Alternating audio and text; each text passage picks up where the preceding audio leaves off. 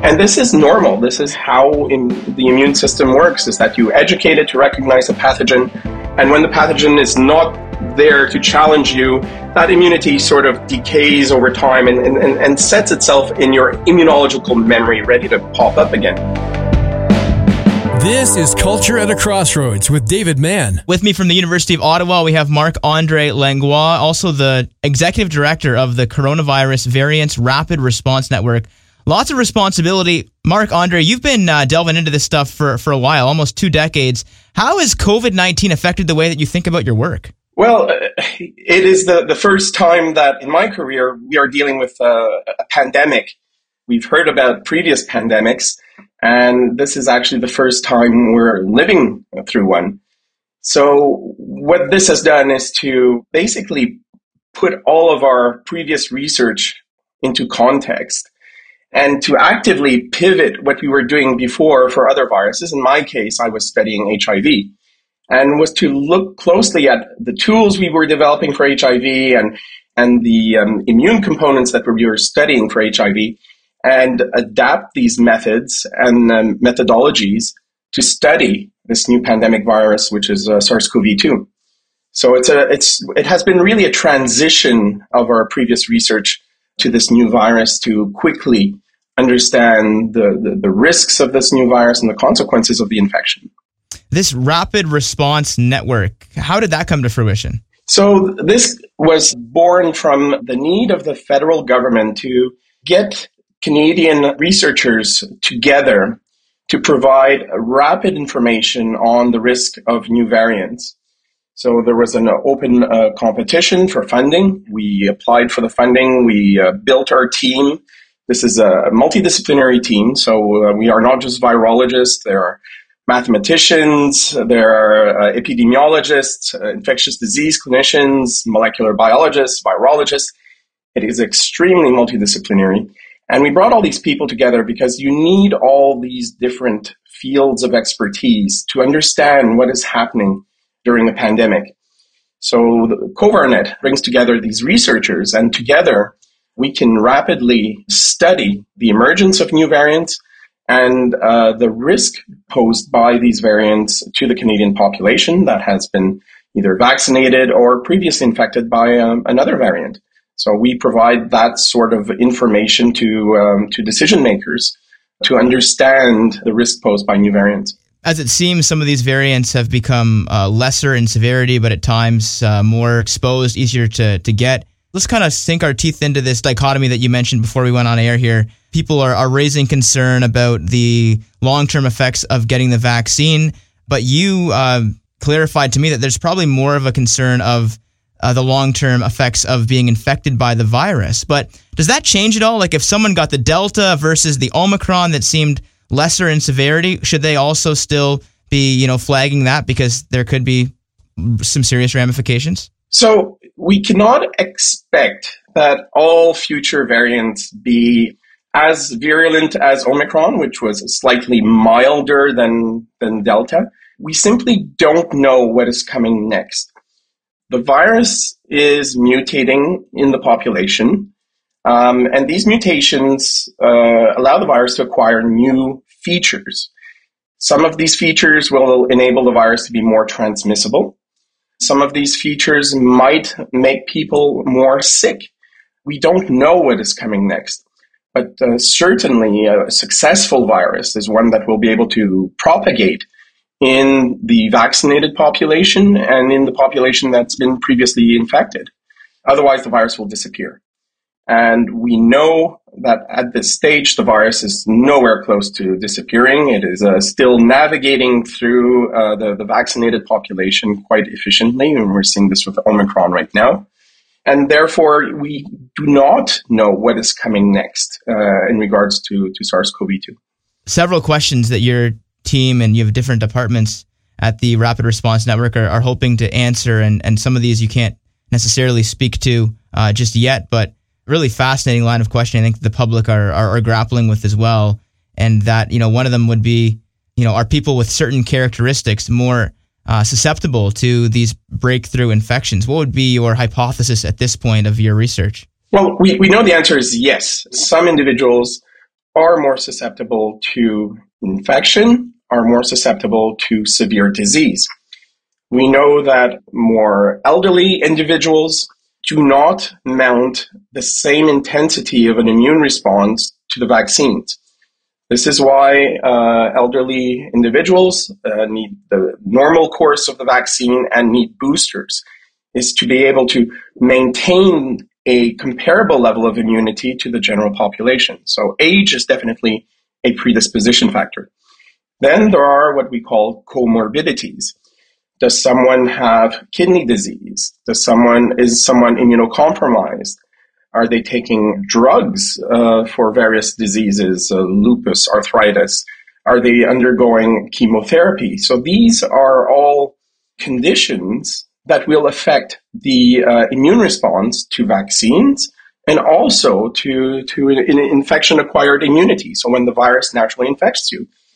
So, given this this uh, large disparity in the population, yes, uh, different individuals will be affected differently to a, a, a, new variant, mainly because their their immune system and their immune responses are all slightly different depending on their condition, their age, their genetics. We know that there are genetic components that uh, that will modulate susceptibility so, so these are all conditions that are out there that we're still studying, trying to understand which ones of these conditions uh, pose the greatest risk to to uh, to Canadians.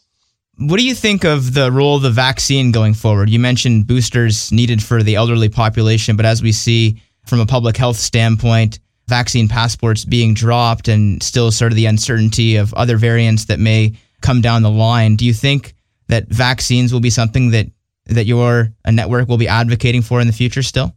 So, vaccines are one tool in the toolbox. And the current vaccines are one type of vaccine. So, if we're focusing on the mRNA vaccines, these are intramuscular vaccines that are mainly designed to prevent severe disease. They do reduce transmission of the virus to a certain degree for a certain amount of time because it's linked to the antibody response, the neutralizing antibody response that decays over time. So these vaccines are one type of the tools required to control this pandemic. Now, moving forward, what we need to, to make this virus go endemic are other tools so, that include antiviral drugs, we need additional antiviral drugs so that uh, when you do get infected, you can start immediately taking drugs to reduce the severity of the disease, the length of uh, how long you're going to be sick. Uh, that is uh, very important. And we also need to uh, develop different types of uh, vaccine boosters that really focus on reducing transmission. Here we're talking about mucosal vaccines. So these are vaccines, such as um, uh, intranasal vaccines. So these are vaccines that specifically stimulate your immune system at the point of entry of the virus. So we know that SARS-CoV-2 is a respiratory virus. You inhale it through your nose, through your mouth. And these are the first cells that get infected, are, are the cells of your upper respiratory tract. Now, what we want is vaccines or boosters that will stimulate immune responses in those areas so that if you do inhale the virus, the virus will not attach to its target, will not cause that initial infection, will just get neutralized. So this will require the development of a different type of vaccine technology than the uh, current mRNA vaccines that are really focused uh, on uh, reducing severe disease and also protecting the lower respiratory tract. And where are we at with some of these developments? Uh, like, does the the fact that we've been in this crisis in this pandemic has it forced you know things to get sped up in, in all these developments? No, absolutely. There's there's tremendous investment by the Canadian government, uh, other governments of other countries for the development of new antiviral drugs directed against uh, SARS-CoV-2 and other coronaviruses, and also the development of uh, new vaccine technologies that will help limit the, the, the transmission. Here in Canada, there, there are several research groups at different universities thinking in the University of Toronto, the McMaster University, uh, even um, Ottawa U, where there are research groups that are developing intranasal vaccines that will uh, help reduce the transmission of the virus. And, and this is really what we want, is to have a multi-pronged approach to the uh, to the virus to reduce the um, the severity of the disease and also reduce the transmission. Marc Andre, do you foresee any struggle for public health to promote getting further vaccine now? Because with so many provinces dropping vaccine mandates and masks coming off, a lot of people have the perception that this pandemic will be done. You know, how do you think these tools will actually be implemented by Canadians? No, that that is a very very important question. Is that there is um, generalized pandemic fatigue at this stage. The general population is uh, fed up hearing about this virus. They are large number of Canadians that are received two vaccines or three vaccines and feel that their job is done. However, what we have to be mindful of is that the protection against transmission uh, and the immune responses decays over time. And this is normal. This is how the immune system works, is that you educate it to recognize a pathogen. And when the pathogen is not there to challenge you, that immunity sort of decays over time and, and, and sets itself in your immunological memory ready to pop up again. However, if a very virulent variant comes around, a variant that causes severe disease, you want your immune system to be able to kick in immediately. And, and therefore, you will need to maintain a certain level of immunity against this variant until these other tools that I mentioned of about uh, the antivirals, intranasal uh, vaccines are, are developed. So what we do need is to maintain this uh, high level of immunity, mainly because you know we don't want to be continuously sick. There's the possibility of getting reinfected with variants uh, as time goes by. And it's extremely unpleasant to to be uh, locked uh, in your home sick for for two weeks, three weeks, four weeks because of an infection, and then you're infecting your family, and it creates this uh, additional hardships on on families and individuals to be reinfected with this virus. So overall, it, it is highly desirable to maintain high immunity to avoid these reinfections that are poised to happen in the coming months as our vaccine immunity starts decaying. I mean, we kind of danced around this a little bit, but just for the the naysayers, what negative effects do you think, if any, will come from taking these vaccines? Well, uh, I, I, think that is a false um, it's a false narrative because there's no expectation of long term consequences from these vaccines. So let, us put things into context. So the mRNA vaccines uh, induce the production of a single viral protein. We, we heard about this protein a lot. It's the viral spike. It's a protein on the surface of the virus that allows the virus to attach to its target cells in your respiratory tract, enter the cells, and cause the infection. So the mRNA vaccines induce the, the expression of this protein to educate your, your immune system. Now, the virus has the spike and it has 28 other viral proteins. We don't know what these other viral proteins are doing to you. And what we do know is that we are seeing long-term consequences from an infection by this virus. We are not seeing the same long-term uh, consequences or symptoms in those that have been vaccinated. So the narrative should be, you know, what are the consequences of being infected with a virus? What will this infection do to me in the long term? And we are seeing large number of individuals that have chronic fatigue, um, that have uh, brain fog, that have uh, muscular problems, digestive problems that are linked to the infection by this virus. We are not seeing this in individuals that have been vaccinated. So uh, the greatest risk here is actually being infected with the virus, and that's why we should limit the transmission of this virus. Do you think that's the biggest misconception right now? Absolutely. There is no expectation and there's no evidence whatsoever that these vaccines will cause long term symptoms or side effects. There's no evidence of this. However, there is evidence that infection with the virus might do that. So uh, that's what I think the general public should be worried about and focus on is really to limit the, the spread of this virus. The creation of the vaccine itself is is quite fascinating. You think about all the the minds that that pooled their knowledge together to expedite this just for the time of the pandemic and I mean, I'm, I'm a person of faith, and a lot of my listeners of this are people of faith, and, and some have drummed it up to be a miracle. From your scientific perspective, as someone who is, you know, just sunk into all of this information for a lot of your career, uh, would you uh, go as far as calling the, the, the, development of the vaccine to be a miracle? No, I, I, I would not. These vaccines did not simply emerge for this uh, for this virus. Um, the knowledge did not spontaneously emerge, you know, for this pandemic. These vaccines have been in development for decades at different stages. So the knowledge that has been acquired to tackle this virus, as much as you know the development of the mRNA vaccines, and there are other types of vaccines as well that were developed. All of this development was was based on the foundation of decades of research, of hard work. It's incremental scientific advances, small advances every year on understanding how to express a viral protein in cells, for example, to educate the immune system, how to uh, deliver mRNA to cells using these these nano uh, these nanoparticles that were that are you know, part of the uh, the mRNA vaccines. So all of this is really the result of you know a tremendous amount of work over a large number of time by a lot of people. So what this pandemic has done is that it helped converge all of this knowledge uh, into a, a, a, final product, which are the uh, mRNA vaccines that we know now, or the other uh, adeno-based uh, vaccines that have been uh, deployed.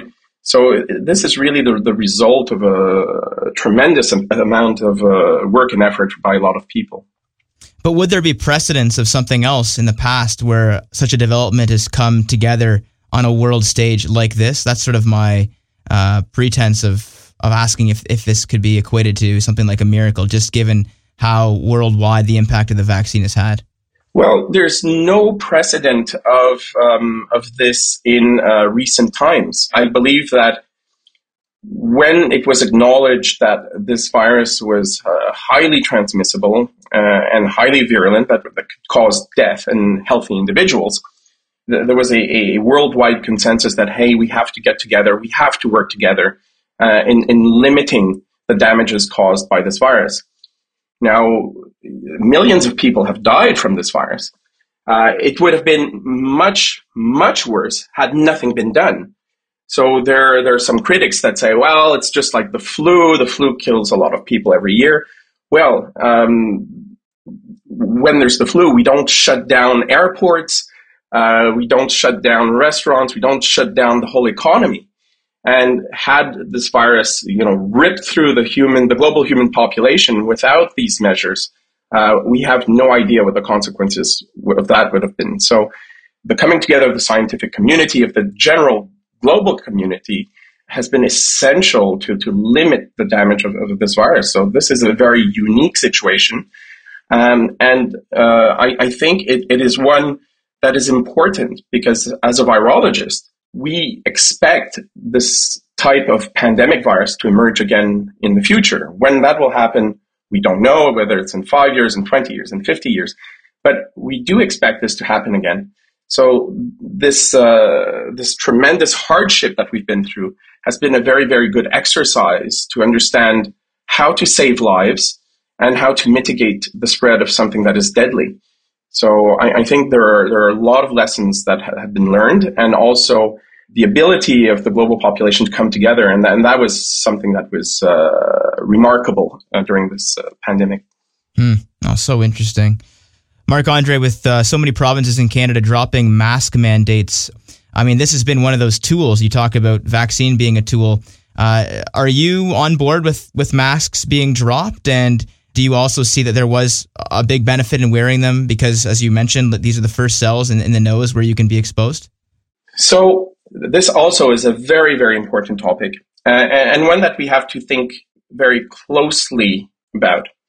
So there's an undisputable fact is that masks reduce viral transmission by a lot if both the infected person and the non-infected person are wearing masks in, in the same enclosed environment. We know masks work. Now, with mask mandates being abolished, uh, it will come down to individuals and individual businesses to make the right decisions regarding masks. So what I'm saying here is that there, the, the issue of masking will become a social responsibility to limit the transmission of this virus. Now, what does this mean? What does this look like? Well, if you're going into a hospital where there's a high number of individuals that are already sick, possibly immunocompromised, well, you do not want to risk bringing in the virus. Sometimes you're asymptomatic. You, you're infected with a virus. You don't even know it. You don't want to risk bringing the virus into an environment where you have vulnerable individuals. So, for example, in the hospital should have a mandatory mask mandate for anyone entering those uh, those spaces. Same with long-term care facilities. I mentioned that elderly individuals don't mount as good an immune response to the vaccine, so they are more likely to get the virus and, and become sick. So those types of environments are important to, it's important to wear masks to, to protect those vulnerable individuals. Now, individuals in society might also make their own decisions about masks. For example, if you're um, taking public transport and entering a bus that is um, that is packed or or a train that is packed, there's high likelihood that there will be someone in that train or in that bus that has COVID right now.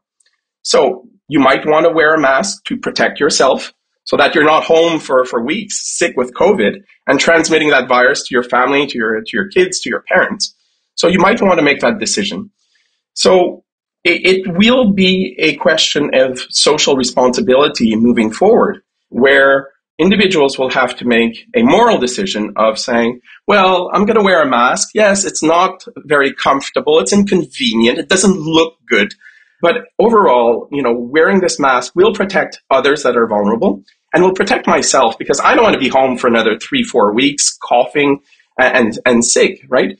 So this, this component of protecting, uh, limiting transmission is critical at this stage where I mentioned we don't yet have broad access to antivirals and we don't have broad access to the next generation of uh, intranasal vaccines to limit transmission.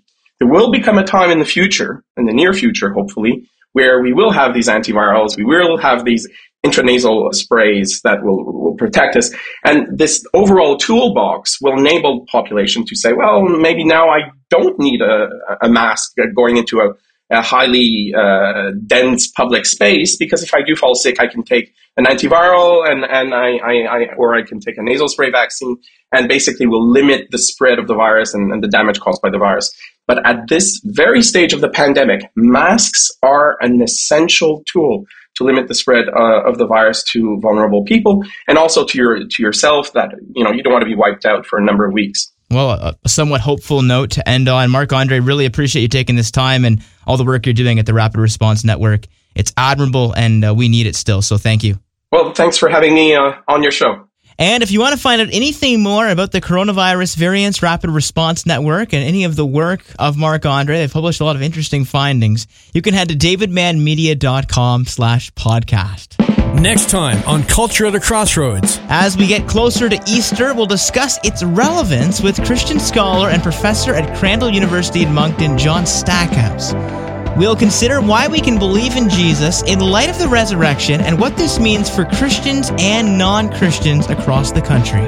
For Culture at a Crossroads, I'm David Mann. Thanks for joining us today, and we do invite you back next week as we once again explore the intersection of faith and culture in Canada, helping to better equip you in following Jesus.